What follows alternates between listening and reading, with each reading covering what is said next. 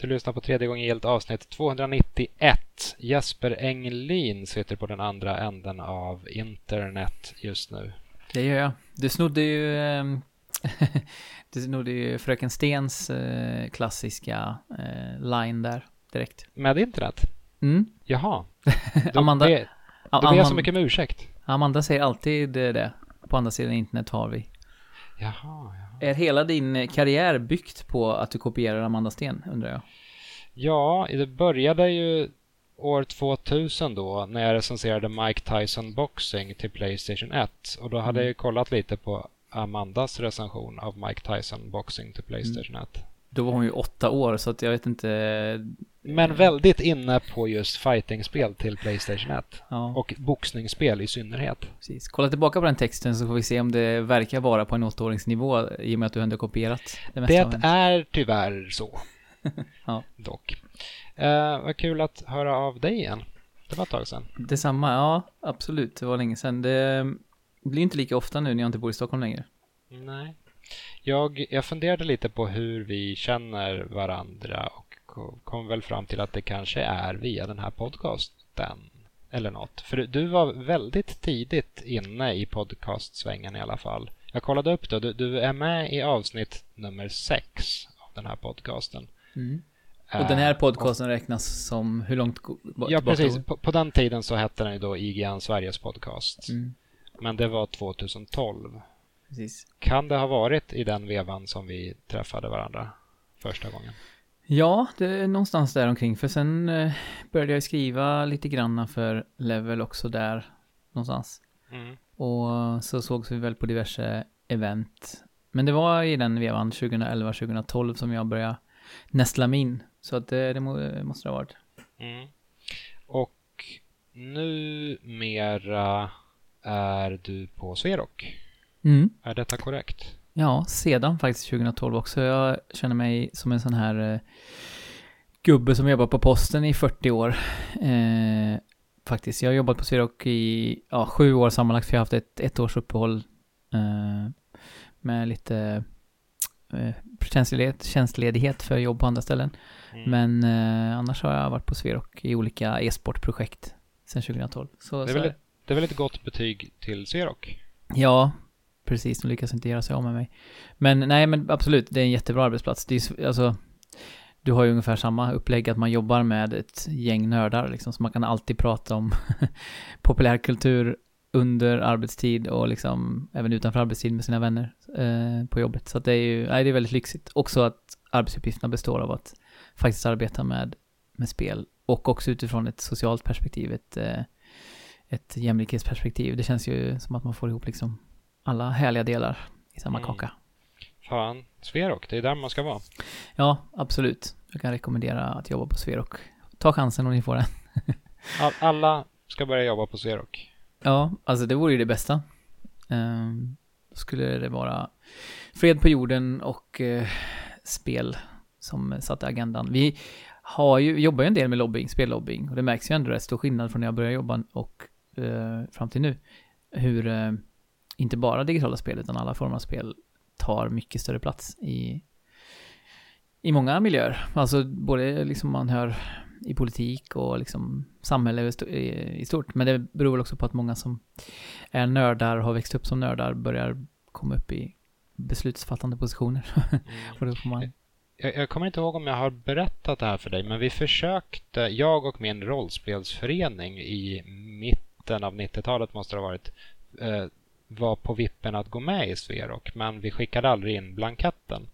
Men det, den finns kvar någonstans. Eh, och jag tror att en, ett av de stora målen med det, det var att få ett litet pengabidrag från Sverok då. Mm. Och att då, då, skulle det användas till att köpa Doom på original. Mm. Det är min första kontakt med Sverok. Ja, jag har alltid haft eh, det som ett så här en, en eh, mystisk, vag organisation i bakgrunden även när jag växte upp. För jag har ju spelat en del papper och penna-rollspel och haft lite folk som har lanat och sånt i föreningar. Och, och, så jag har alltid liksom vetat om att det har funnits. Så det känns lite som att eh, det har varit en lång stig på vägen till att hitta hem. Och jag känner mig verkligen hemma på eh, förbundet. Så jag, det kanske kommer bli en sån här, som man ser på många förbund annars, eh, som sitter liksom och man får nästan gå fram och dra av ett lager damm från liksom, eh, Mm. ytan på mig för att jag har vuxit fast. Ehm, Ja, Så- ska man växa fast någonstans så kan man växa fast på värre ställen, verkar det som. Ja, och inom e-sporten så eh, går det ju så himla fort så att man får inte riktigt lov att stagnera heller, så det är väl bra. Mm. Eh, det är numera höst eh, Mm. officiellt. Vi är inne i september. Men jag lever på något sätt kvar i sommaren. Under, under sommaren så fick jag för mig att det vore kul att bjuda in coola personer i den här podcasten och sen ställa dem eh, i princip samma frågor om och om igen som någon form av podcast-variant av Groundhog Day fast med andra personer. Eh, jag skulle vilja göra detta med dig. Mm. Jag är beredd att du gör detta med mig. Min kropp är redo som en viss, eh, en viss, något skrämmande eh, Nintendo-chef en gång sa. Yes, låt oss gå reggae-vägen och Mm. göra det. Jag ställer den första frågan till dig Jesper Englin. Mm. Vad är ditt första spelminne? Det är nog eh, när jag var med min pappa på hans jobb. Han jobbar på, på Volvo Mm. i något som kallas för mätrummet. Eh, han, han, hade, han hade titeln vargjägare, men han var ju liksom inte ute i skogarna i Värmland och, och, och siktade med gevär mot vargar, lyckligtvis. Men, utan han var ju då letade fel, felmarginaler på utrustning som skulle sitta på bilar. Och då hade de ju datorer där förstås, eh, vilket inte var så vanligt då. 80, vad kan det ha varit? 88 kanske? 89? Ehm, och då hade han lite spel på dem och det var dels var det ett spel som heter Spottkoppen. Det var något snobb, Alright. snobben-tema på det. Och man kunde då vrida huvudet i typ, ja men 180 grader liksom. Ehm, och det var 2D såklart. Och då så kunde man då försöka ställa in hur man skulle spotta och missar man spottkoppen så flyttade den sig. Så man kunde liksom inte justera efter, eh, ja, det var inte trial and error utan man var tvungen att liksom försöka gissa vilken vinkel man skulle spotta i och så kom det väl vind och sådana saker. Ja. Så att, ja. Det, det låter lite som Worms, Ja, precis. fast spot istället för mask. Ja, och kopp istället för mask. Ja. eh, och, och sen var det ett bilspel som var lite mer avancerat. Det var ju lite outrun-aktigt. Eh, man körde längs en väg, man såg bilen eh, i någon slags tredjepersonsperspektiv. Mm. Och eh, så kunde man köra in, kommer jag ihåg, i bergväggar och då blev det en sån här stor spricka på hela vindrutan, vilket jag tyckte var väldigt häftigt. Right. Mm, så det är väl de Kommer du ihåg om det var liksom sprite-skalning eller om det var polygoner eller, eller ser- rent av vad spelet hette? Nej, jag kommer inte ihåg det tyvärr. Det ser ut lite som så här, du vet, man kunde köpa rattar som hade en liten inbyggd skärm. Eh, när, när man var barn. Typ någon röd plast. Och så var det att man svängde liksom på vägen och så var det fasta punkter i skärmen som var bilar. Eller ens egen bil. Mm, Ja, ja, right. Lite så var det i liksom, så såg det ut. Så det var ju väldigt, eh, det var väldigt primitiv grafik. Men det var fortfarande 3D. Det är det viktiga. Ja. Vilket är ditt bästa spelminne? Ja, det finns ju jättemånga. Det är, det är som att fråga vilket av mina barn som jag tycker om mest. Men det kan jag också fråga. Ja, jag tycker om båda mest. Men eh, ett, ett väldigt starkt minne som jag har skrivit om i en text också som man får kolla upp om man vill som heter eh, eh, Spel... Nej, ja, Extralivet heter texten. Eh, det handlar om att spel ger extra liv. Eh, men i alla fall. Då... mm, Var hittar man den texten? Eh, den hittar man nog på nämnda Amanda Stens, alltså vi alla har, vi lever ju bara i en verklighet där vi kopierar allt hon gör, men på hennes blogg finns den, eh, hennes gamla blogg, jag vet inte om den är aktiv fortfarande, hon har väl skämshögen nu, men, men om man googlar Amanda Sten och Jesper Englin extra liv, så kan extra livet, så kan man nog få upp den. Um, den är, den är eh, kanske 6-7 år gammal nu i det här laget, men i alla fall, där beskriver jag hur jag och min bästa vän vid den tiden, vi bodde, jag är uppväxt i en liten by med bara 300 personer. Och min bästa kompis bodde mitt emot mig, eller det kanske var tvärtom, att han blev min bästa kompis för att vi bodde mitt, mitt emot varandra. Uh, ehm, och han hade en bror som är ett år yngre. Um, och de var ganska, de hade, alltså fattigdom var väl inte riktigt en grej, men de var ganska, de hade mycket mindre pengar än vad vi hade och vi var ändå liksom, ja men klassisk medelklass så. Eh, Men de lyckades ändå alltid skaffa lite så roliga saker till barnen då och då. Och en gång så hade de lyckats skaffa en Nintendo 64, det var väl kanske 96, 97, 97, 97. ifall, eh, det, de, eh, ifall den här byn var placerad i Sverige. det var den. Inte jag, en japansk bergby. Eh, nej men 97 precis. Eh, och då är det frågan om, när släpptes Mario Kart 64? Det var också 97. Ja, precis. Visst var det så? Ja, men då satt vi 97 på vintern i hans hus och eh, de hade så här fåtöljer som var Alltså det var typ så här material som en badbalja ungefär, du vet, eller inte badbalja men typ så här man lägger tvätt i, en sån här plast, du vet, eh, ganska hård plastbalja med eh, dynor på. Och det var också så här, ja men de hade väl hittat dem någonstans billigt liksom, för det var, det var så de hade det, de hade inte råd med så, så mycket lyx. Så vet jag, satte de där fåtöljerna och N64 stod på en typ eh, kartong eller någonting vill jag minnas, eller någonting som, som gjorde att vi kunde ställa fram den längre fram eh, från tvn. Och eh, så satt vi och spelade alla, alla fyra då, eh, jag, eh, min kompis, hans bror och en av eh, föräldrarna. Och sen roterade vi runt så att den som kom sist fick, för vi var ju, båda föräldrarna var med och spelade så vi roterade runt så den som kom sist fick hoppa ut och så fick en, man hoppa in. Och så det fanns liksom en perfekt eh, nerv i det. Det var liksom, man var tvungen att inte spela kass, men det var ändå mest liksom på skoj. Och så just det här att föräldrarna var, var med var ju alltid något extra. Ehm, och det blir väl kanske extra starkt i efterhand också, eftersom att båda hans föräldrar tyvärr har gått bort i sjukdom. Eh, så det blir väldigt starkt på det sättet att man minns ehm, en sån himla lycklig stund. För det var en sån här, du vet, då var jag i och för sig, ja, hade vi börjat, skulle börja sjuan då, eller hade börjat sjuan. Så det var mitt emellan barndom och tonårstid så. Men just det där att det, det kändes så himla eh, enkelt och tryggt på något sätt. Eh, så det förknippar jag väldigt hårt med det. Men det, det är väldigt fint med föräldrar som faktiskt tar del av sina barns eh, intressen och hobbys också. Ja, det kunde ju till och med vara så ibland att så här, man ville spela och så nej, nu satt föräldrarna och spelade, fick man vänta en halvtimme tills de var klara liksom. Så att de, eh, de var aktivt spelande familj. Eh, Hur, hur eh, funkar det med spelande och dina barn? Ja men det är ju vår främsta, eller ja, en av våra främsta umgäng- umgängesformer, får man ändå säga. Både Mö- som, Möts online? ja precis, nej men i så fall i alla fall. Men både som familj och eh, enskilt med barnen så. Alltså vi spelar ju, vi har ju hittat Playlink ganska nyligen eh, på Playstation 4, vilket är att man kan spela med sina mobiler. Eh, och då är det oftast ganska enkla kontroller, så vi spelar ett spel som heter Shim Party, som är liksom någon slags Mario Party-variant med eh, schimpanser.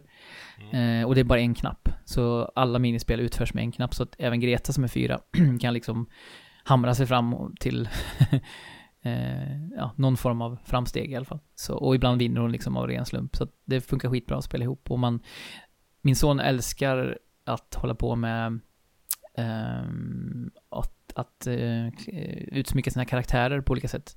Så, och det, i det spelet låser man upp olika accessoarer till aporna som man går runt med. Så att det är också en sån där perfekt eh, detalj som finns med i spelet som lockar oss. Så det har vi kört. Och sen Animal Crossing har vi kört jättemycket tillsammans. Ehm, och nu, nu senast i sommar så har vi börjat spela Fortnite tillsammans. Han är ju åtta så att han har ju velat spela i typ ett och ett halvt år men jag håller emot eh, våld för honom rätt så mycket överlag. Sen är Fortnite väldigt snällt och det är en väldigt socialt fenomen i hans umgänge som det är i många yngre Mm. barns umgängen. Så att, Får Och då byta ut det till eh, Fall Guys. ja, vi har spelat det också lite, men det är lite svårt. Det är väldigt krävande på ett sätt. Eh, Men Fortnite har han blivit väldigt bra på på kort tid, men det spelar vi ihop. Och dessutom så här, du vet, han spelar med sina, med sina klasskompisar. Och både jag och hans mamma kan liksom då komma in och så här, ja men hur gick det nu? Ja, fick du en kill nu? du vet så här, hur många kills har du? Här, det- det blir så här rolig, Har du Ehm. mördat igen? ja precis. Lilla Det blir-. Det blir liksom som en så här, eh, ja, det är en liten konstig eh, dynamik. Fast den, den blir väldigt fin. Det blir någonting vi verkligen har tillsammans. Och nu fick han, han fyllde år igår när vi spelade in där. Och då fick han ju liksom V-bucks, ganska mycket V-bucks av sin farfar. Och då blir det så här, ja men det här skinnet skulle jag vilja köpa. Tycker du att jag ska köpa det här? Är det värt det? Ja, vad tycker du mamma? Alltså det blir liksom, Mm. det blir verkligen en, ehm, ett gemensamt intresse Mm. eh, som jag önskar att fler kunde ha eh, med sina barn. För det är, jag jobbar ju med det här, det här är ju en stor, stor del av mitt arbete, att faktiskt in, in, in, ehm, informera eh, vuxna, föräldrar och andra om varför de borde engagera sig i sina barns spelande och hur de kan engagera sig. Mm. Ehm, för att det är ju en väldig lyx att kunna ha den närheten till sina barn. Jag tror, tror att många andra intressen, eller det är få andra områden där man kan få det. Ja. Eh, Om man inte har specifikt liksom exakt likadana intressen som sina barn. Ja, mina föräldrar var aldrig eh, speciellt intresserade av mitt spelintresse. De, så här, de hade väl ingenting större emot det, men de gav sig inte in i spelandet själv. Hur, hur, hur var det för dig? Vad, vad är, är, dina, eller var dina föräldrars eh, syn på spelande när du växte upp? De har nog alltid varit ganska eh, tillåtande att jag gör det jag vill. För både jag och min syster har alltid varit ganska enkla barn sådär. Vi har aldrig liksom, vi har inte haft någon stökig period, eller vi har liksom inte utmanat eh, lugnet i särskilt stor utsträckning. Så jag tror att de bara har tyckt att, ja men, det går bra liksom, de får göra det de vill. Um, men de har aldrig varit aktiva spelande heller sådär. Min mamma spelar ju en del nu på mobilen och så. Uh, men inte just så mycket då faktiskt. Men vi fick ju en, en NES julen, vad kan det varit? Hmm. Jag var sju eller åtta, så julen 91 kanske, 90-91 där någon gång. Um, och det var ju liksom starten på, på den stora starten på eh, min liksom livslånga passion för spel och min livslånga liksom karriär kanske eventuellt också. I alla fall de tio åren jag har haft hittills i min arbetskarriär så har jag ju, har jag handlat om spel. Mm. Eh, så de har ju ändå alltid, ja men passivt stöttat mig på något sätt och köpt spel till mig och så när jag har fyllt år. Så att eh, det har väl alltid varit bara så här, ja men du gör det du, det du blir glad av ungefär. Mm. Så någon form av passiv tumme upp. Ja, jo, ja, men det är typ samma här. Uh, vilket var det första spelet du köpte för egna pengar? Jag tror att det var inte pengar jag köpte det för. Det var knark. Exakt, jag grävde upp lite på skolgården. En påse med, med kristaller i. Nej, men det var så att vi åkte till Tyskland, vilket vi ofta gjorde på den här tiden då, med, med bil. bilar ner dit. Och då lånade jag massa serietidningar om min kompis och han var lite tveksam om jag skulle göra det. Eh, ja, jag vet inte så här. Och så var jag lite på och så lånade han ändå ut ett gäng liksom. Det var lite så här, ja men Tarzan och lite så actionserier. Mm. Och så åkte vi, det första vi gjorde när vi hade kommit ner till hotellet var att vi åkte och badade på ett, eh, på ett äventyrsbad. Uh, och så när vi eh, då lägger in våra grejer i skåpen där så ser vi två män som uh, ser lite så här, ja men de är typ så här kanske yngre medelåldern, ser lite så här råbarkade ut, ska säga, och har en korg med sig. Det, vi noterade det, jag vet inte, det är omklädningsrummet, omklädningsrummet där. Sen gick vi in och badade, gick ut, eh, skulle åka till hotellet och bara, men ställde vi inte vår bil här? Hmm. det här är ju märkligt. Så bara, vi hittade inte bilen. Right. Um, och det visade sig att den hade blivit stulen och vårt skåp var upprutet och där. Och det var ju förmodligen jag vet inte om det var dem, men så efterhand så var det, de agerade lite märkligt, de här männen. Så förmodligen var det de som hade brutit upp skåpet eh, och tagit bilen och stuckit därifrån. Och i bilen så låg ju de flesta, eftersom att vi åkte typ direkt dit, så låg ju de flesta grejerna i bilen. Mm. Bland annat om min kompis serietidningar, eh, som han aldrig fick återse. Eh, han, hade kanske, han hade det kanske på känn där när han var lite tveksam. Men då var det så att man, fick, man får göra så att man fyller i eh, en estimering på vad man hade och vad det är värt för att kunna få ut pengar på försäkringen då. Mm. Och då hade vi ju en del leksaker och sånt med oss och, så, och lite kläder och sånt. Så då fick vi, jag och min syster fick en viss summa att liksom själva spendera utav de här försäkringspengarna sen då, eftersom att det var våra saker som hade försvunnit delvis. Right, ja. eh, och då kommer jag ihåg att det, de pengarna bestämde för att ja, men jag ska köpa ett, ett, ett, ett, NES, ett NES-spel då. Vi hade ju fått den som sagt på julen där. Och då eh, åkte vi till BOV i Skara, för jag är uppväxt här i, på Slätta i Skaraborg. Eh, och bor ju här nu igen i Falköping. Och då åkte vi till BOV i Skara och där hade de ju spel då. Och då kom jag ihåg att jag gick runt och bara, som man gjorde, kolla på kartongerna liksom. Var så coolt ut. Mm. eh, och så valde jag Nord och Syd, eller North and South, som ju var en, mm, eh, vad heter det, en port från typ, jag vet inte vilken dator, men en hemdator. Um, och jag minns att jag, nu så här i efterhand så är det faktiskt ett riktigt coolt spel, alltså ett riktigt bra spel egentligen. Um, det handlar om amerikanska inbördeskriget då. Och ja. det finns sidskrollande sekvenser där man typ rånar tåg och det finns strategimoment där man flyttar runt på en karta och ja, rätt mycket coola grejer. Jag skulle spontant säga att det kanske är ganska svårförståeligt för ett barn. Ja, jag, jag, tror att jag liksom, jag hade nog trott att det skulle vara ett så här, som många spel var, ett sidoskrollande 2D-action plattformsspel. Mm. Um, men eh, ja, så jag blev rätt besviken. Jag kommer ihåg att jag var missnöjd med mitt val. Eh, jag spelade rätt mycket ändå som man gjorde liksom, för man hade inte så mycket annat att spela. Men, men jag minns att jag var rätt missnöjd med, ehm, med mitt val av, av spel. Så det var väl egentligen dålig första upplevelse med att spendera pengar på spel. Mm. Ja, men ibland blir man missnöjd med val man gör i, i ung ålder. Jag, jag, har, jag har något starkt minne av att jag och, och min syrra eh, blev bjudna på glass av mina föräldrar någon gång. Och det var i samband med att såna, ja, det, det var inte, inte sån här Mars och Snickers glass.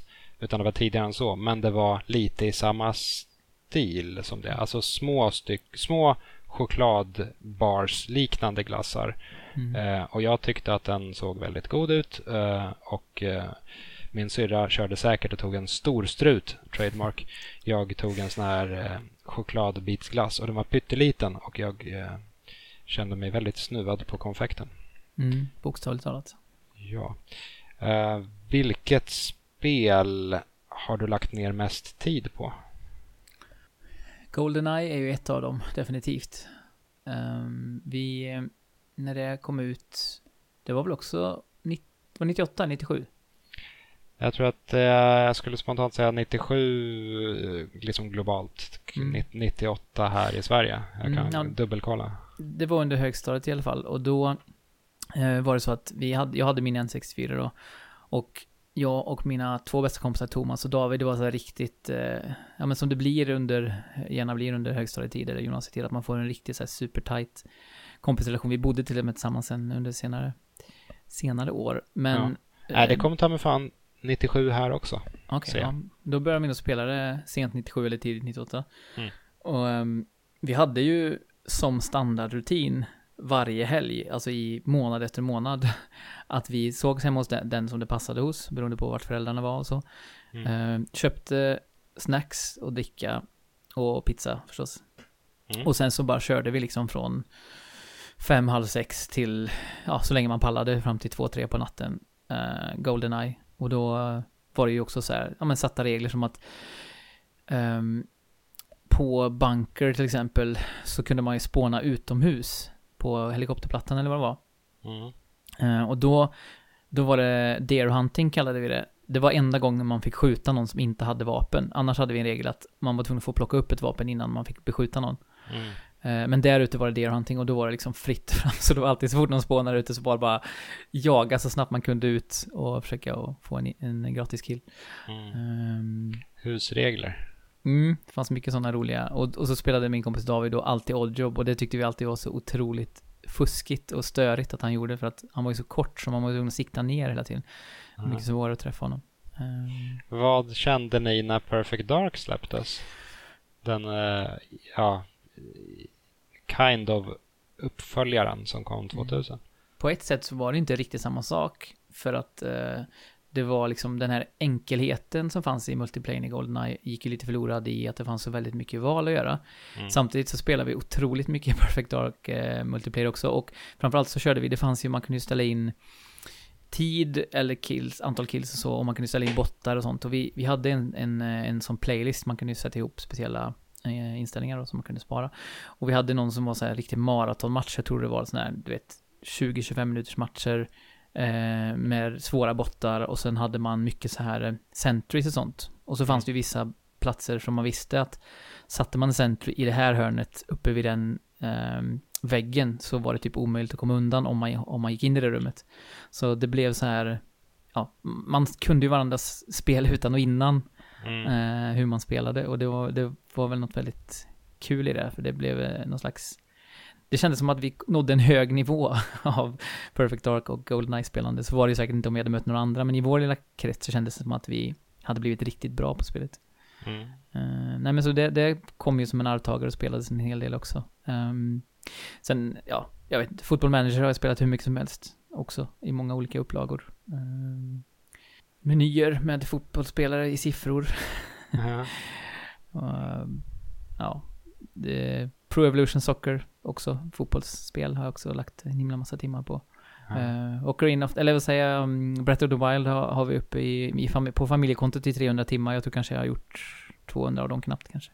Uh-huh. Um, ja. jag, jag återupplever Breath of the Wild nu. Min, min fru spelar igenom det och jag sitter ofta bredvid och tittar på. Hon sitter och spelar just nu, as we speak, och är ute i öknen. Eh, Mysigt. Och fan vilket spel det är alltså. Ja, det är det bästa spelet någonsin. Tycker jag. Ehm, jag fick ju uppdrag att recensera det, eller så här var det. Effi på Aftonbladet spelar som är eh, en briljant eh, chefredaktör och min kollega fortfarande, även om jag inte gör så regelbundna jobb längre på Aftonbladet, men jag är fortfarande anställd. Eller anställd, men jag frilansar ibland. Och hon skulle egentligen recensera Breath of the Wild, men hon hade en sån period där hon var jättestressad och kom liksom helt fel in när hon började spela spelet och kände att hon kommer liksom inte kunna göra det rättvisa. Mm. Och jag hade ju sagt på förhand att jag vill absolut inte recensera Breath of the Wild, för jag vill spela det utan någon distraktionsmoment. Jag vill inte hela tiden syna det i sömmarna kritiskt, utan jag vill bara förlora mig i spelet. Mm. Eftersom att det är min favoritspelserie, eller en av de absoluta favoriterna i alla fall. Ehm, men då så fick jag ändå frågan då, eftersom att hon inte riktigt drog, drog eh, i land, och då sa jag okej, men med premissen att jag kommer inte stressa och jag kommer, eh, jag kommer inte hålla igen med min kärlek till, till serien i grunden. Eh, och så recensionen, om man går tillbaka och läser den, den börjar ju med att jag säger att det här är liksom min Link, jag har varit kär i Link liksom när jag var yngre och det här var min favoritspelserie sen jag var ja, 10-11 år liksom. Så att det, premissen finns där. Eh, men där, ja, det fastslår jag också att jag, jag har nog aldrig i vuxen ålder blivit så knockad av ett spel och under kanske 70-80 timmar bara känt att Ja men det var som man lyssnade på Trekraften-avsnittet, det första jag är med också. Så pratade vi om att man var i en psykos. Alltså det var liksom så här en glädjepsykos, en eufori ständigt i, i 70-80 timmar i spelet. Jag, Mm. jag, jag förstår fortfarande inte hur de har hur de har lyckats. Det känns som att det är liksom magi. De har, de har liksom rört i en kittel och så har de plockat upp spelet ur. Ja, jo men så här, förr eller senare så genomskådar man ju alla spel. Exakt. Eh, men innan man genomskådar Breath of the Wild så ger det ju verkligen intrycket av att det är fullständigt gränslöst. Exakt. Eh, och det är en, eh, en väldigt häftig känsla som jag inte har varit med om i så många andra spel. Nej, precis. Och precis. därmed så är ju även Breath of the Wild 2, som ännu inte har en undertitel, i, i en ganska knepig sits. För nu har vi ju genomskådat Breath of the Wild 1, så hur, hur fan ska Nintendo lyckas eh, knocka oss en gång till med en Ja. uppföljare? Alltså det som är så speciellt tycker jag med Breath of the Wild också var att mina förväntningar var ju, alltså, de var så löjligt höga. De- Det var liksom orimligt höga. Det var som att det här spelet kommer förändra mitt liv. Liksom den nivån var det på. Och ändå så överträffades de med råge. Och jag kände bara att hur i hela friden gjorde ni? Och som du säger, nu, nu blir det liksom pitchat till 11 då. Uh, så att ja, det är ju, det ska bli spännande. Det, det kanske blir samma känsla som jag hade när jag spelade Ocarina of Time. För det hade jag också sett fram emot i åratal. Och sen när jag väl sätter, tänderna i det så kunde jag inte slappna av de första tio timmarna för jag var så otroligt stressad över att det inte skulle motsvara mina förväntningar. Eh, Men det gjorde det ju också, det, för det är ju också ett av mina absoluta favoritspel. Och det, det kanske jag skulle ha sagt fram tills the Wild släpptes var mitt absoluta favoritspel nummer ett. Men för det är också en sån där minne med att man sitter och spelar på jul, jullovets nätter inne i sitt rum medan resten av huset sover. Mm. Ehm, De spelen ger ju så många av den typen av minnen. Mm. Vilken är eh, spelmaskinen som du har älskat mest? Nintendo Switch, kanske. Jag tycker den är fantastisk. Jag älskar ju... Det är ofta när jag sitter så här, om jag inte... Det är inte ofta man inte har något att spela nu för tiden, i och för sig. Men om man har, har hittat en sån period där det är så här, nu vet jag inte vad jag ska spela. Jag vill ha något. Eh, så går man in på PS4, alltså Playstation Store. Och så kollar jag så här, vad ska jag köpa? Och sen 9 gånger av 10, nästan 19 gånger av 20, så kommer jag hem, så att säga, kommer jag tillbaka med ett 2D-spel. Eh, För jag älskar fortfarande eh, den precisionen som man får i många 2D-spel jämfört med 3D som kan vara lite mer flytande och sladdrigt. Även om det är bra precision i spelen så är det inte riktigt samma snappiness. Så att, ehm, och det finns ju, det finns ju liksom en hel, eller en hel ocean ska jag säga av, av bra indie-titlar och 2D-titlar på, på Switch. Och annars så hade jag jättemycket glädje av min Xbox 360 måste jag säga. Helt oväntat. Den enda Xbox-konsolen jag ägt. Men den spelar jag otroligt mycket på. Mm. Um, så att Switch, ja, Xbox. Sen är det ju så här, N64 ligger ner supervarmt om hjärtat. Snessen. Men eh, jag, ja, för att vara lite progressiv så ska jag nog säga att Switchen är min favoritkonsol ändå. Mm, men det är ett svar jag kan respektera. Ja, jag är väldigt förtjust i switchen också. Det är en, det är en fin konsol. Ja, och som pappa så är det väl liksom kanske extra bra för att det är ju väldigt ofta tvn upptagen eller man är på resa någonstans hos släktingar. Och då är den ju optimal att bara hala fram. Och jag menar, det kände jag ju. Jag satt ju och spelade Breath of the Wild på ett flygplan till Skellefteå. Vi skulle ha ett e-sportläger där uppe. Mm. De, eh, veckan efter det hade släppts och det kändes ju som att eh, att man levde i någon slags drömvärld. Alltså hade man fått veta det när man var tio, eh, att man skulle sitta och spela liksom ett, ett sånt spel och ha det med sig i liksom ryggsäcken. Det kändes ju helt eh, mm. omöjligt fram tills switchen släpptes nästan. Det är klart att det har funnits liknande lösningar, men jag tycker att just den känslan har, har varit väldigt härlig att ha med sig AAA-spel eller liksom superhögkvalitativa spel eh, vart man än kan gå. Ja. Eller, eller hemma i soffan om man nu vill det liksom. Ja. Vad eh, spelar du just nu? Final Fantasy 14 spelar jag just nu. Online-spelet? Till, ja, till en eh, alldeles oerhörd grad. jag började spela för ett par veckor sedan, jag vet inte hur många timmar uppe i, men jag har snart klarat av eh, grundspelet, A Realm, A Realm Reborn. Hur, hur kom du in på Final Fantasy 14? För det är inte världens nyaste spel. Nej, det är sju år gammalt. men jag har sneglat mot många gånger. Jag lyssnar på en del, massa spelpoddar och en av spelpoddarna jag lyssnar på är Gamespot, Gamespot After Dark. Och där mm. finns det en kille som ofta pratar om Final Fantasy 14 eh, som fantastiskt på många vis, men inte minst att storyn i senare delar ska vara kanske den bästa i hela, i hela seriens historia, vilket låter ju helt, helt makalöst med tanke på att ett MMO brukar kanske inte ha liksom djup story på ett sätt, alltså mycket lore, men inte att just eh, narrativet alltid är det starkaste. Men mm. sen har jag liksom hört då länge att 5.3 skulle ju släppas eh, egentligen i våras. Och det skulle ju strömlinjeforma stora delar av eh, upplevelsen för ny, nytillkomna spelare. Alltså det finns massa eh, onödigt utsvält material eh, i eh, originalspelet då, A Realm Reborn. Men de har strömlinjeformat massa, de har tagit bort typ 15% eller mer av, av det spelet. och det säger ju lite om hur mycket eh, halvdana quests det fanns. Och det är dessutom Men, väldigt single player-fokuserat. Hur har det mottagits av gamla spelare? Väldigt väl. Alltså den, det var så här, Hej, jag har glömt mina tofflor i skogen, kan du hämta mina tofflor? Uh, vi bor i öknen på andra sidan kartan. Alltså det var sådana quests. Så jag tror att ingen saknar dem egentligen. För uh, de har inte tagit bort områden, ja i och för sig något område har de tagit bort, men jag tror att nästan unisont så har det varit hyllat.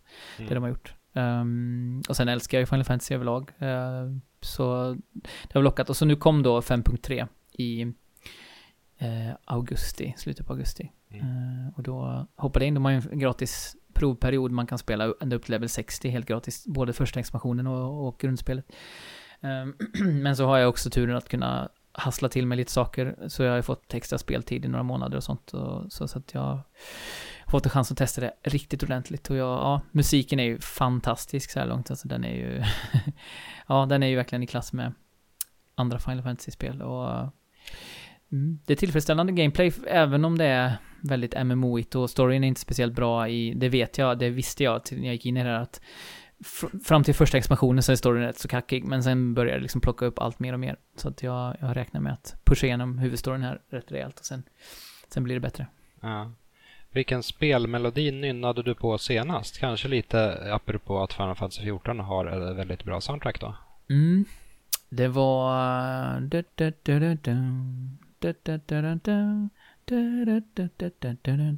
Super Mario 3D World.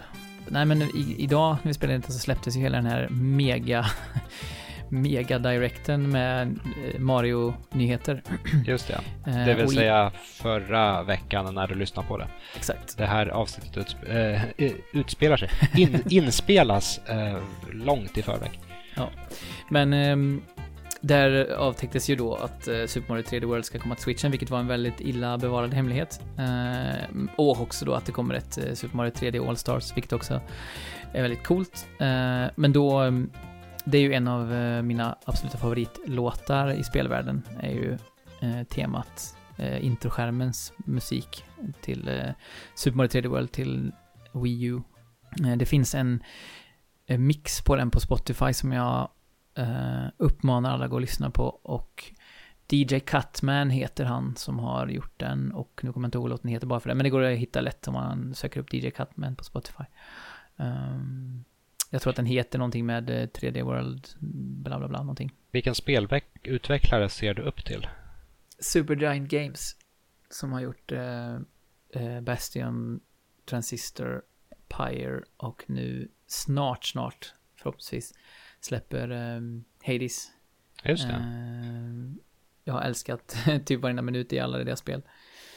Eh, Ashley, mm, heter hon Ashley Barrett tror jag, som sjunger och spelar till exempel då Red i um, Transistor. är ju fantastisk. Och sen Darren Korb som gör all musik och ja, alla i det teamet. Det är ganska litet team eh, som gör de spelen. Mm. De framstår som good persons all around. Inte bara att de gör fantastiska spel som um, också har en jättehärlig mångfald i, i karaktärsgalleriet. Men de verkar också vara liksom genuint bra personer av det lilla jag vet. Greg Kasavin är ju eh, väl huvudperson på det teamet.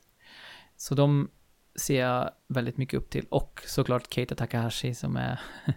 jag önskar att jag kunde få lära känna honom. En eh, så kallad galning. Ja, jag älskar galningar. Alltså han som har gjort eh, Katamari och eh, eh, Watam bland annat. Mm. Uh, och sen får jag väl också säga uh, Tetsuya Mitsuguchi också. Uh, som faktiskt har likat några av mina tweets och det fick mig att snurra till i huvudet på mig. Skrev du någonting om musik och neon? Ja, det gjorde jag. Jag skrev om uh, Res Infinite måste det varit. Mm. Jag skrev om.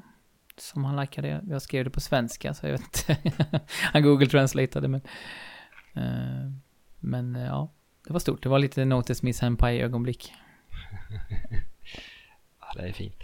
Mm. Uh, vilket spel önskar du att du hade gjort själv? Olli Olli 2. det här får du utveckla. Det är fantastiskt rakt igenom. Det är ju ett skatespel i 2D, återigen 2D. Mm. Uh, pastelligt. Uh, musiken är ju magiskt bra. Det är ju så här uh, lo-fi hiphop. Um, det är bara, det är, ja, alltså på alla sätt är det liksom det perfekta, eh, vad ska man säga, perfekta skatespelet på det sättet att det är väldigt krävande rent eh, mekaniskt. Det är extremt härlig känsla när man sätter tricken. Det är mm. väldigt, eh, det är ju, det är ju SSX-igt liksom i sin, eh, det är ju väldigt arkadigt. Eh, och som sagt musik och färgton känns som att de är samma sak. Alltså har man, vad heter det, synestesi heter det va? När man ser, när man hör färger typ. Alltså man lyssnar på ljud så hör man färger. Mm. Uh, det, det, det, känns som att någon person med det har utvecklat det för att färgerna och ljudet är liksom nästan inte separerbart från varandra. Jag älskar när det hänger ihop på det sättet. Um, så Olli Olli 2 och Celeste som ju är, är det perfekta spelet. Uh, och därmed basta. Mm. Ja, det är tight. Mm. Det, är inte det, det är inte mitt favoritspel någonsin, även om det är där uppe bland dem. Men det är det, per, alltså det mest...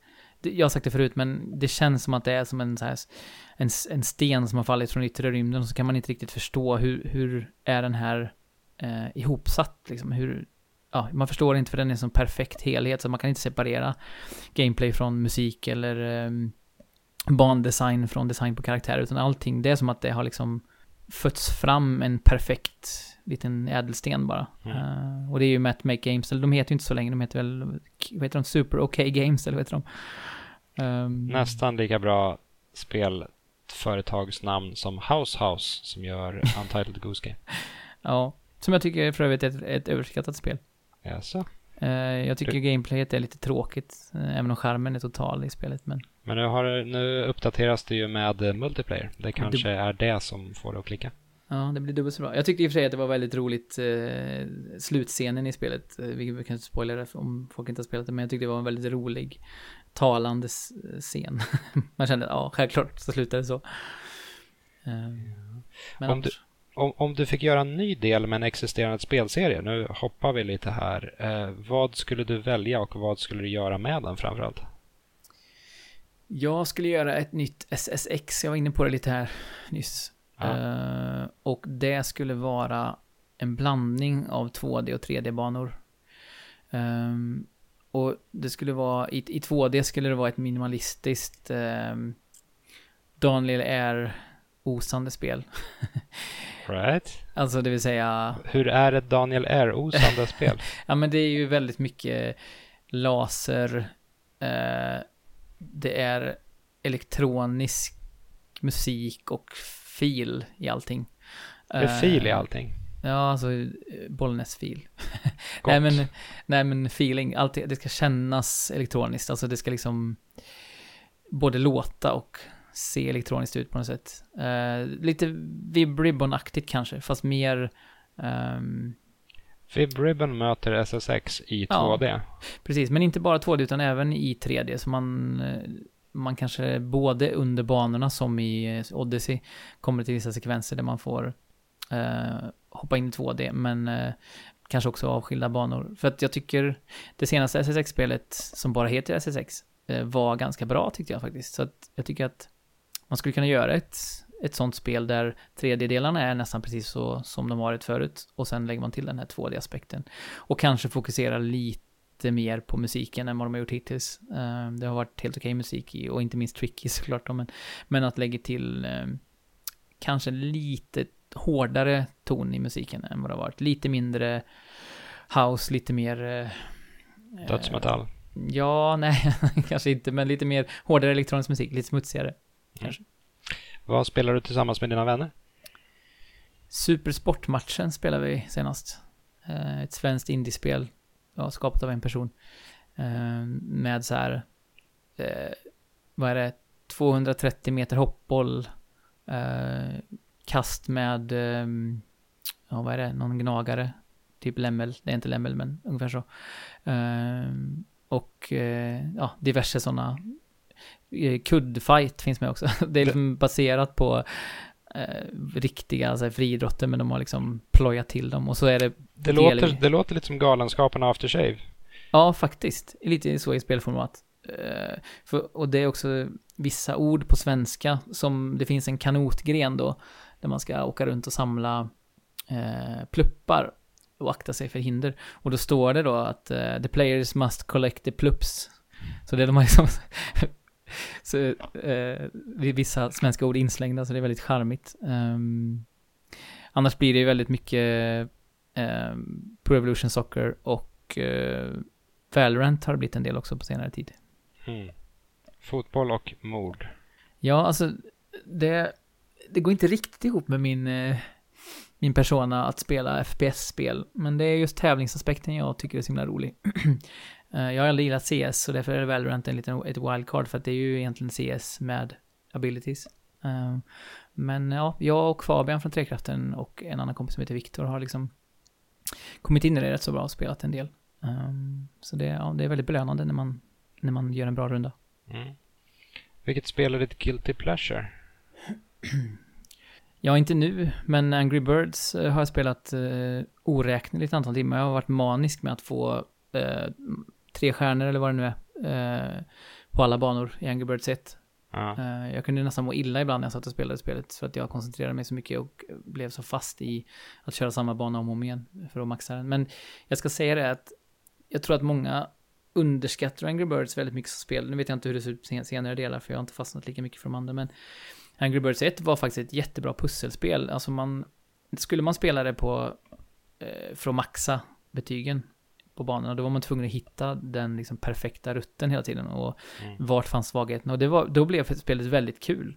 Ehm, så det brukar jag alltid framhålla lite så här som ett spel som jag vet att många tycker är skräp. Men jag gillade det mycket när, jag, när det begav sig. Mm. Vilket spel har fått dig att slänga handkontrollen i väggen? Jag har aldrig gjort det, men jag har slängt den i soffan i kudden väldigt många gånger. Jag har slängt kuddar, jag har... Jag, jag brukar ofta göra den här... eh, att jag slår mig själv i pannan hårt med handflatan, du vet. Ja. Eh, och ibland blir det lite för hårt.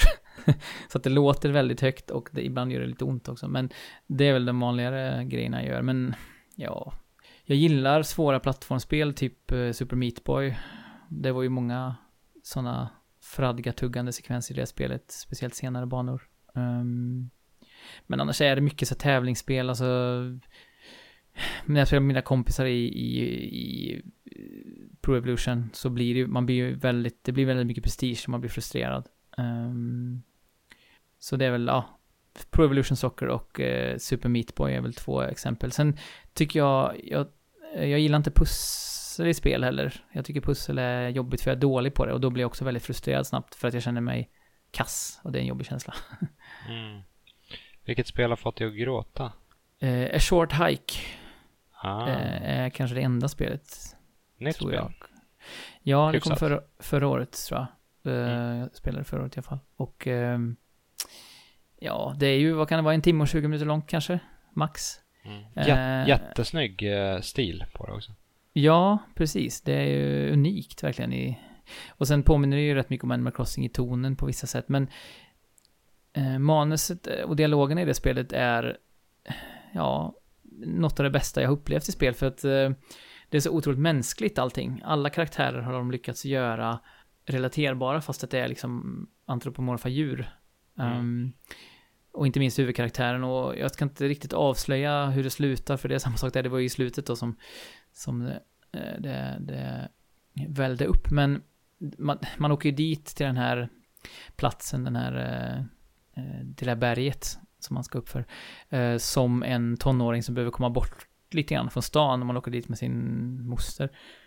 Ehm, och det börjar med att man liksom jobb, man tycker det är jobbigt att man inte har någon mottagning på mobilen. Man framstår ju då som, va, typiskt sett tonåring som inte kan vara ifrån sin telefon i en sekund, men Mm. och så säger hon att jag väntar ett viktigt samtal och hon och hennes moster avfärdar väl lite halvt om halvt och man tänker som spelare att ja, ja det. Och sen släpper de det helt och hållet, egentligen, eh, genom spelet. Och sen i slutet så kommer det tillbaka på ett väldigt real way om man säger så. Det, de knyter ihop den tråden extremt effektivt och det var det som Mm.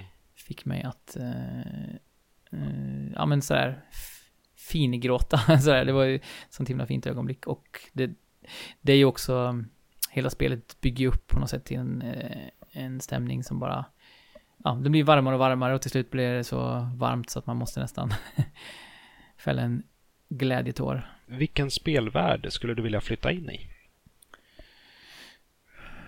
Det är en av få frågor som jag inte har lyckats klura ut när jag har lyssnat på podden. Jag har ju lyssnat på typ alla avsnitt här.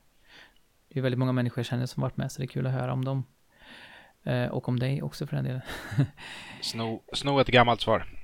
Eh, Gears of War. Nej, nej jag skojar bara. Um, ja men... Eh, jag skulle ju vilja säga typ uh, Katamari.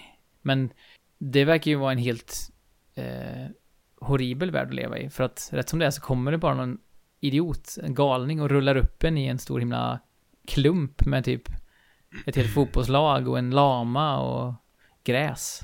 Ja, men samtidigt så verkar det ju, eller det framstår i alla fall som att det är ett ganska kul att vara i Katamari-bollen. Ja. Att det, det, det, är, eh, det, är, det är en bra grej att rullas upp. Att de lider ju inte direkt av det. Nej, och alla får vara en del av en stor Katamari som blir en stjärna. Mm. Men jag måste ändå säga att eh, det var någon som var inne på det tidigare, eh, Pokémon. För att eh, i och med att jag har barn, vi Mm. säger att det är anledningen i alla fall, så kollar jag ju på, Pok- på Pokémon-animen en del. Eh, och jag tycker verkligen, verkligen om tonen som är i, i Pokémon-världen. För att Ash är... han är ju nästan maniskt positiv. eh, till allt. han älskar ju livet hela tiden. Och det, det är ändå skönt, speciellt nu liksom med allt som pågår hela tiden överallt. Så är det så skönt att bara så här, ja men det här är en person som är glad, positiv. Det finns ingen cynism, alltså det finns ju naiv, naivitet som jag verkligen, verkligen tycker om. Och jag tycker naiv, naivitet inte är ett negativt värdeladdat ord, utan det kan faktiskt vara, finnas ett stort värde i att ha en gnutta naivitet och inte bli cynisk inför allt. Så det tycker jag framstår verkligen i Pokémon-världen som att så här, där finns inte någon cynism riktigt. Och det, det tilltalas jag väldigt mycket av. Det är en väldigt mysig värld. Jag sitter och fingrar på en, ehm, en Vulpix när vi pratar om detta. Jag, för min son ställde hit en, jag fick den av honom när jag fyllde år uh, häromdagen. Eh, så ställde han hit den på kontoret så jag sitter och fipplar med den samtidigt som vi pratar. Det är min favorit-Pokémon också. Mm. Ja, då får det bli Pokémon helt enkelt. Mm, kanske någon, någon mashup där. En glad eh, Pokémon-boll som rullar runt på en strand någonstans. Just det. Eh, vilken spelserie skulle du vilja återuppliva? Jag har redan sagt SSX ju, så det får jag inte Mm. säga. Nej. Också- Det här, det här får... eh, reglerna för frågan är ju att det måste vara en uh, Död ne- nerlagd eller slumrande spelserie. Jag, Mm. jag vet inte riktigt om SSX räknas där. Jo. Nästan tio år sedan, tror jag. Ja, jo, det börjar väl bli dags. Men eh, jag hade ju tänkt att komma med ett hipstersvar här, men det har ju redan tagits.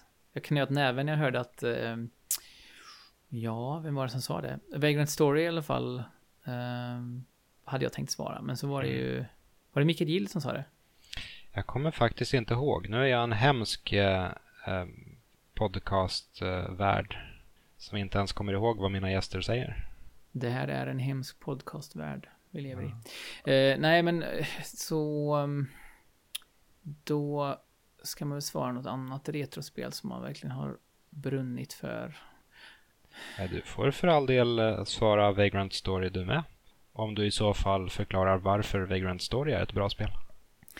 Nej, men det kan jag väl göra då. Och en av anledningarna till, som inte togs upp i den förra, förra avsnittet var ju att jag tyckte systemet, stridssystemet var så himla häftigt för det, det, man, det fälldes ut en sfär när man valde att gå in i attackläge. Och den sfären var ju olika beroende på vilken typ av vapen du hade och så.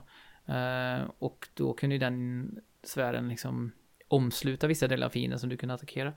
Eh, och sen kunde man ju då sikta in sig på olika delar. Men draken man mötte så kunde man liksom sikta på huvudet, svansen, bröstet. Uh, vad har tassarna? Har draken tassar? Jag vet inte. Ehm, Klor, kanske. Klorna, ja. Eh, och sen var ju Ashley heter väl huvudpersonen va? Eh, Ja, Ashley här- Riot. Ja, ja, det är bara det. Med såna här, eh, någon slags dubbellugg som gick upp på något coolt sätt. Ja, det är antenner i, av hår. Ja, exakt. Ish. Väldigt japansk stil. Ja. Eh, var ju väldigt cool. Och jag bara tyckte att det var ett sånt där spel som man kände att nu, nu spelar jag ett coolt spel här. Mm. en, av de, en av de första gångerna man, kunde, man kände så kanske på Playstation. Det var ju det och FF7 eh, som fick en att känna så. Eller mig Mm. att känna så. Jag skulle gärna spela om Vagrant Story. Jag önskar att det kom någon ny lansering av spelet. För när jag spelade det så var det på, ja det var på min Playstation 1 då och där började lasern ge upp. Och det fanns ett eh, berömt trick för lasrar som eh, gav upp och det var att lägga konsolen upp och ner. Ja, Och det med. fun- Det funkade mm, ja, lite bättre i alla fall. Men trots detta så funkade det absolut inte felfritt och eh, det kom in väldigt långa laddningstider i spelet här och var. Inte minst under striderna. Och striderna är baserade på timing. Lite på samma sätt som Super Mario eh, RPG. Att Mm. man ska tajma attackerna. Och det är ganska svårt att tajma attackerna när det plötsligt uppstår ett hack på typ en minut mitt i allting. Så stridssystemet var lite bortkastat på mig. Ja, jag hade ju problem med det också. Och tyvärr så var det ju mitt under. Jag hade precis låst upp eh, luftskeppet i Final Fantasy 8. Mm. Eh, så finns det en sekvens där man går runt in i skeppet och pratar med, eh, med sina kompisar. Jag vet inte om jag har berättat det förut, men då... eh, Det är ju någon slags halvfilmsekvens, alltså det, skeppet flyger ju samtidigt som man går runt in i cockpiten och det är en slags laddningssekvens då. Man ska prata med folk och sen ska det kicka vidare. Men det fastnar i vinkelvolten där för mig. Det har fastnat i vinkelvolten. På tal om eh, Galenskaparna. Ja. Mm. Och då, så jag kom aldrig ur den sekvensen. Eh, Det gick liksom inte hur jag än gjorde. Jag försökte säga, du vet, man kunde också så här stanna skivan och så sätta snurr på den typ. Kunde hjälpa ibland. Ja. Men, eh, så jag har aldrig kommit förbi, ja, jag vet inte om det var skiva två då. Skiva tre skulle nog börja kanske i Final Fantasy 8. Och det, Ja. jag älskade det spelet, men jag, ja, jag, jag kunde ju inte spela om spelet igen. Jag hade ju spelat i massa timmar. Så att jag, jag köpte det sen på Vita tror jag, men jag kom inte speciellt långt då. Nej. Eh, Det finns en ny utgåva nu som har den här för övrigt briljanta eh, nylanserade Square Enix rollspelsfuskgrejen. Att man kan ja, men, mixtra lite med, sin, med, med styrkan på sina gubbar och att man kan snabbspola och sådär. Mm. Det är fantastiskt. Ja, jag kanske borde ta mig an någon gång igen, men det är så mycket spel hela tiden också. Så det, men det, någon gång kommer jag säkert återvända. För det, det var ju, jag var i tidiga tonåren och den berättelsen som var där med kärlekshistorien mellan Skål och ehm, eh, Rhino, vad heter de va? Mm. eh, var ju, träffade mig rakt i hjärtat verkligen. Och eh, även Triple Triad, kortspelet, älskade jag. Och det här systemet att man gick runt och utmanade folk. Och sen kunde de ha lite så här eh, ovanliga kort om man hade tur som man kunde vinna. Det, det var så otroligt kittlande för det, upple- det, det kändes som man själv när man gick runt och typ by- bytte hockeykort och liknande. Mm. Det fanns liksom en sån eh, väldigt tilltalande del det. Och det finns också i Final Fantasy 14, Triple Triad. Jag har inte varit till Gold Saucer än, som också finns med i spelet. Eh, jag har en biljett dit, men jag har liksom dragit lite på det. Men jag, jag är verkligen glad över att jag kommer kunna spela Triple Triad eh, i FF14 igen, för det, det är fortfarande ett av de bästa minispelen jag har upplevt i ett spel. Är det samma spel rakt av? Liksom samma regler? Jag vet inte, jag har inte, jag har inte testat den, men jag hoppas att det är det. Kanske med lite uppdaterade eh, visuella element. Men eh, jag tyckte enkelheten i det var, vad briljant, för det finns ju fortfarande ett, ett djup i det. Mm. Mm, så jag hoppas att musiken är intakt, inte, inte minst. Det är med puls i den. Eh, vilken spelserie skulle du vilja lägga ner? Nu är det dags att vara elak. Svårt för det är ju. Um, ja, men det får väl bli något, uh, något realistiskt, våldsamt. Um, Postal-serien är väl inte, är väl inte så aktuell längre kanske. Ah, den la ner sig själv. Ja. Nej men jag tycker ju generellt sett att det är tråkigt med så här uh, militär-shooters. Så att, uh, men jag vill inte säga Call of Duty för det är så otroligt uh, mall 1A att säga Call of Duty. Uh, Och, och jag måste ändå säga, jag, jag, jag håller med. Jag är inte jättepeppad på Call of Duty i allmänhet. Men årets upplaga är jag faktiskt ganska nyfiken på. För att Mm. kalla kriget är en väldigt intressant eh, fond. Mm. Ehm, ja, men vi kan väl lägga ner... ehm, vi kan väl lägga ner Uncharted-serien, tycker Men jag. det kan vi väl göra. Eh, jag eh, har ju generellt sett något slags, någon slags aversion mot Naughty Dog. För att jag tycker att de gör, jag vet inte, det känns lite som de har den här, ehm, eh, vi vill egentligen göra film, men vi gör ett spel. Jag, tycker, jag vet inte, jag är alltid lite så här gameplay-snobb. Och tycker att eh, gameplay, plus att då, det finns så mycket med Uncharted som jag tycker är lite ocharmigt. Det är ju så här, hela den här eh, dissonansen då såklart mellan, alltså man inte löser det här med att man skjuter liksom massa, massa eh, människor och sen så ska man ändå vara en, en hedlig prick sen. Eh, och hela Nathan Drakes uppsyn är också lite så här tröttsam, alltså han är väl charmig egentligen men jag vet inte, jag har fått lite nog av den typen av så här antihjälte, check, skäggstubbs-snubbe liksom. Det nej, det finns intressantare saker i världen Mm. eh, som, som Naughty Dog kan lägga, lägga energi på. Sen är ju Last of Us ingenting alls för mig med tanke på att det är alldeles för mörkt, så jag vet ju ingenting om den serien. Eh, men, eh, nej, För- så vi... För, för min del så skulle de gärna få lägga ner uh, Uncharted om det innebar att de fokuserade helt och hållet på Last of Us och gav oss eh, Last of Us på löpande band. Men Mm. du, du har alltså inte kört Last of Us Part 2? Nej, jag har läst allting, eh, jag, jag vet allting om storyn både ettan och tvåan, för jag har läst och kollat YouTube-videos, bara för att det, det är ändå bra att vara- Ja. ha lite koll, men um, nej, det är alldeles för mörkt för mig. Speciellt tvåan som handlar så himla mycket om, eh, om våld och, och hämnd. Mm. Vilken trend i spelvärlden skulle du aldrig vilja se igen? Um, för tydlig eh, handhållning. Det vet inte om det är en trend, men det, det var väl kanske mer tidigt 00-tal. Eh, men det, det tycker jag nästan förstör spel helt för mig. För jag vill, jag vill släppa min, eh, min kritiska sida. Eller, förstår du vad jag menar? Jag vill få suspension of disbelief. Jag vet inte vad det heter på svenska. Men jag vill omslutas, omslukas av ett spel. Omslutas av ett spel. Mm. Um, sen betyder inte det att jag köper allting som, som spelet förmedlar, men jag vill gärna gå in i ett spel helt och hållet och ingenting nästan tar mig ur ett spel lika mycket som att det hela tiden ska pekas pilar och ehm, visas övertydligt vad jag ska göra. Och då är det väl också varför jag tycker att Breath of the Wild var så otroligt härligt att spela, för att det kändes bara som att jag upptäckte världen på egen hand och blev hela tiden belönad för det. Och det är såklart att det kräver otroligt mycket av en speldesigner att lyckas med det. Men, ja, nej men övertydlighet i spel får gärna försvinna. Mm. Jag förstör själva spelvärlden. Ja, sen tycker jag att det såklart, alltså som en stor um, så förespråkare för inkludering i spelbranschen så är det klart att det, att det ska finnas spel som är enkla att förstå. Uh, det är inte det jag menar. Och det är klart att det ska finnas, det är hur bra som helst att det finns system som till exempel i Odyssey att man kan välja på att spela sist mot man får stora pilar i marken vart man ska gå. Mm. Det använde min dotter häromdagen. Alltså såklart 100% för det, men inte att um, själva spelupplevelsen blir supervallad. Jag gillar linjära spel, men inte att det känns som att man hela tiden hör en, en liksom eh, designer som sitter och säger att ja, men, tänk nu på att så här så här måste du göra, för då, då blir jag avtänd rätt fort. Mm.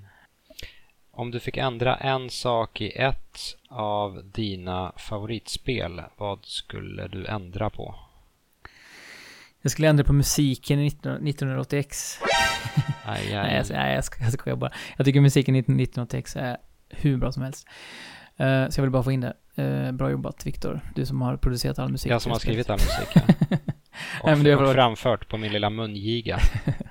du har i alla fall varit inblandad i produktionen av, av den på något vis. Jag... Jag skulle vilja att... Um, om vi går tillbaka till Breath of the Wild igen då, så skulle jag vilja att... Um, Ganon var mycket svårare. Mm. Uh, det, ja. Och jag skulle vilja ta bort pusslerna i Divine Beasts. Och jag vet att det är så här eh, jättekonstig åsikt att ha enligt många som tycker att Divine Beasts var det enda liksom något sånär Zelda Dungeon, Dungeonerna som fanns. Det är ju ett ord som du vet, känner till. Ja, ja. Eh,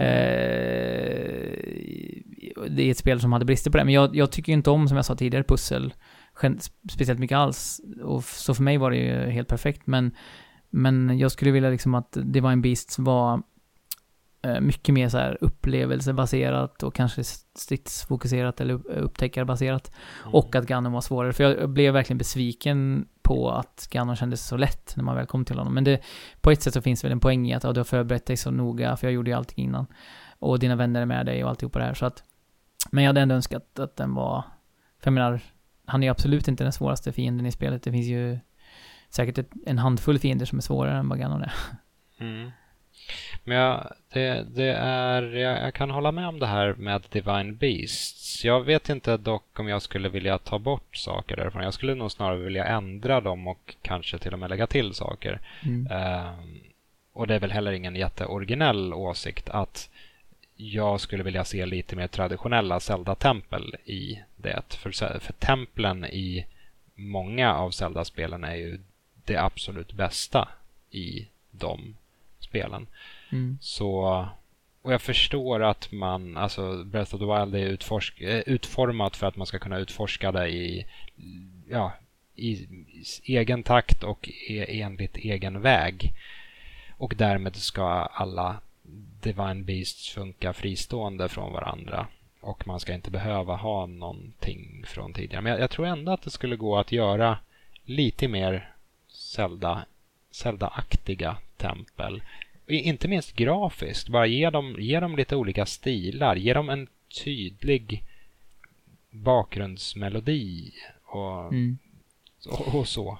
Ja, alltså det, det, det, skulle jag ju skriva under på att Divine Beast är tråkigt, att, att det är bara en copy-pastning designmässigt.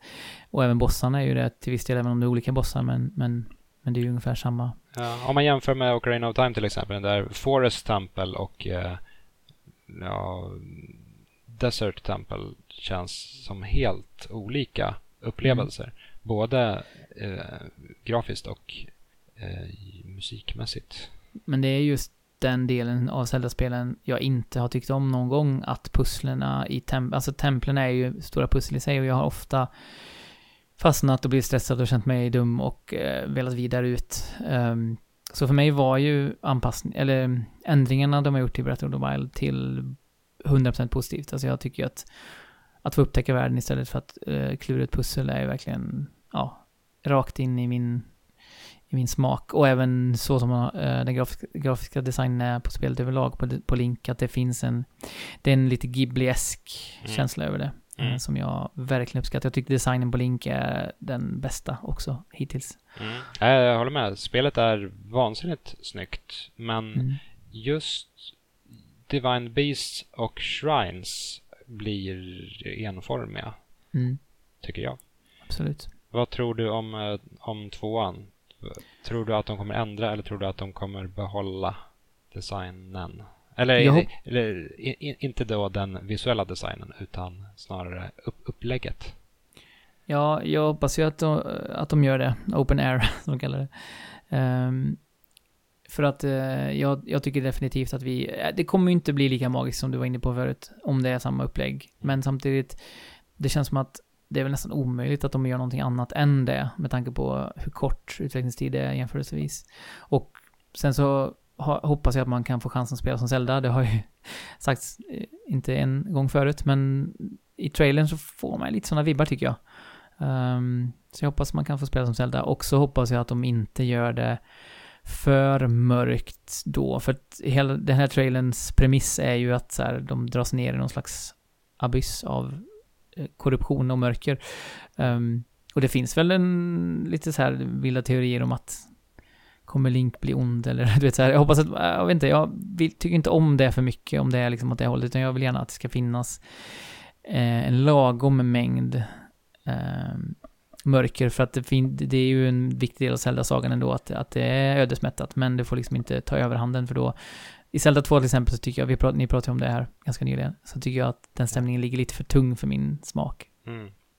Det kunde ju i och för sig vara en intressant premiss. Om, man, om Zelda är huvudpersonen i Breath of the Wild 2 och Link antingen är kidnappad eller är skurken i det hela. Nu tror jag inte att det är den vägen de kommer gå, men det vore lite intressant och det vore i, helt i linje med Nintendos äventyrspocket från eh, back in the days.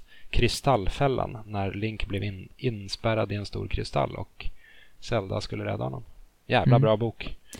Ja, och det, de har väl följt eh, den litteraturen annars till punkt och pricka hittills, så det vore ju konstigt om de avvek ifrån den nu kan jag tycka. Jag menar det.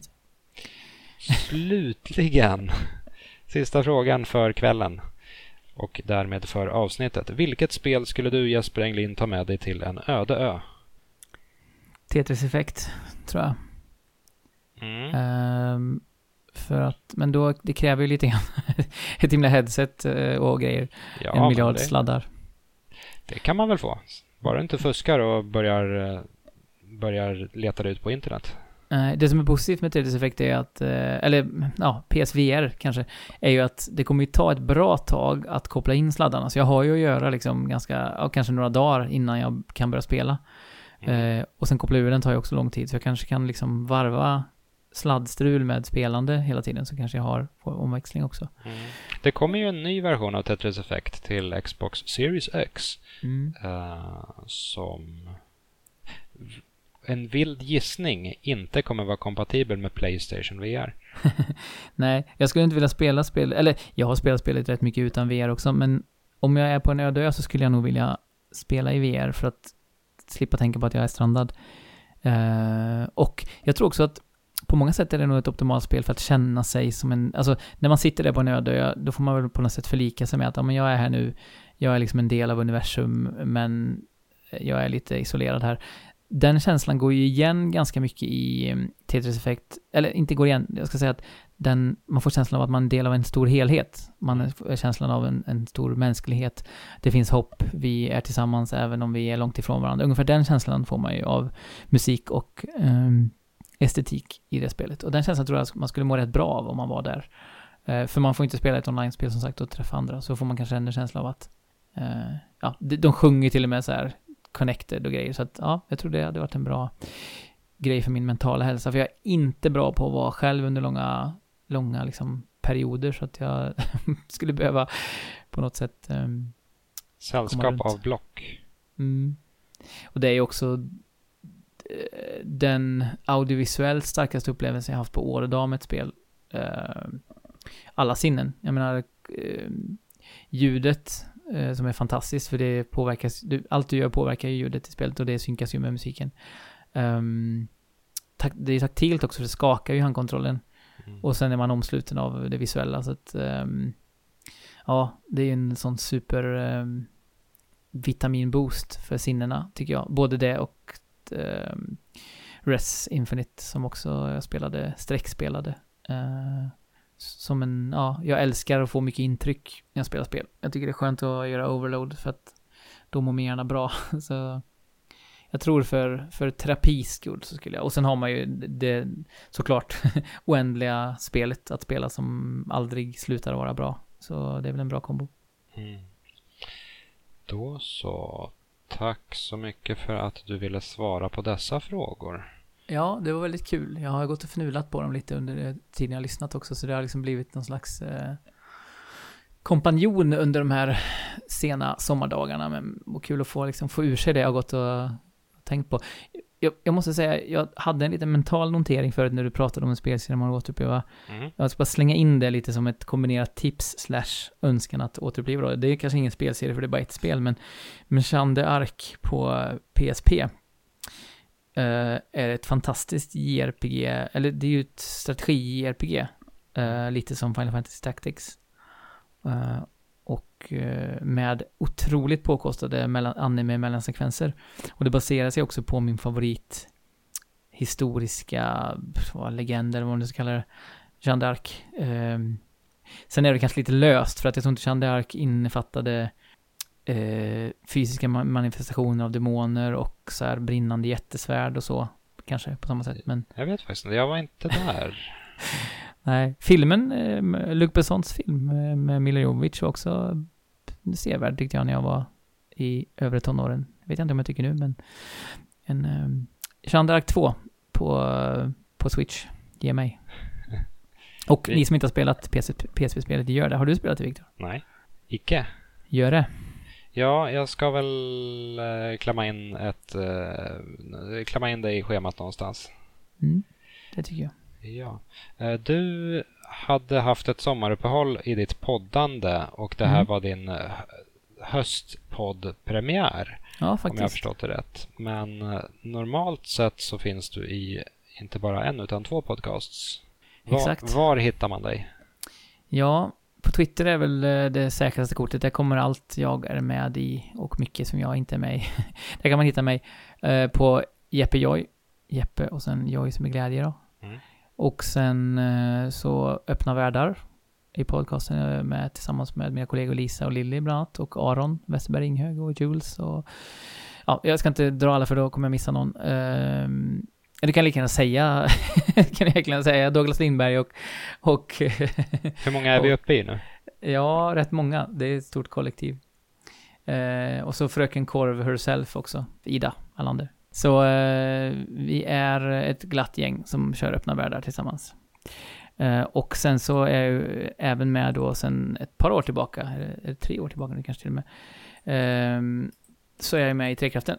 Så vi är ju en fyrkraft, jag har ju sabbat eh, symmetrin fullständigt. Um, I Trekraften podcast, där Alex, eh, Fabian och Andrew har kört i flera år innan mig, men så blev jag inbjuden och eh, även med i Trekraften, så man kan hitta mig där också. Om man vill lyssna vidare. Och så kan man ju kolla in eh, vårt projekt Framtidens e-sport som jag gör för, jag är anställd för Female Legends, en e-sportförening för tjejer och icke-binära. Uh, och där hittar man mig på lite olika ställen. E-sportförälder gör vi bland annat. Eh, material till föräldrar som jag pratade om förut. Och lite annat smått och gott. Så att, eh, mm, många ställen kan man hitta mig på. Jag har ju... Jag, jag, tänkte på det, jag har ju generellt sett varit typ överallt i spelsverige. Jag har ju fladdrat runt hejvilt. Så att eh, det finns spår överallt kan man säga. Du lämnar efter dig spår likt en turbosnigel eller någonting. Mm. Ja, nej men det är ju liksom FZ, det är level loading, eh, press to play, SVT, TV4, Aftonbladet, jag vet inte alla ställen. Jag, jag har varit på de flesta spelställen där man kan vara. Mm. Och den här podcasten den finns inte på speciellt många ställen men den finns åtminstone på Instagram under namnet tredje gången, eh, tredje gången podd till och med. Eh, jag heter Viktor Andersfors Ljungström på Twitter. Tack för att du har lyssnat. Ja, tack hörni.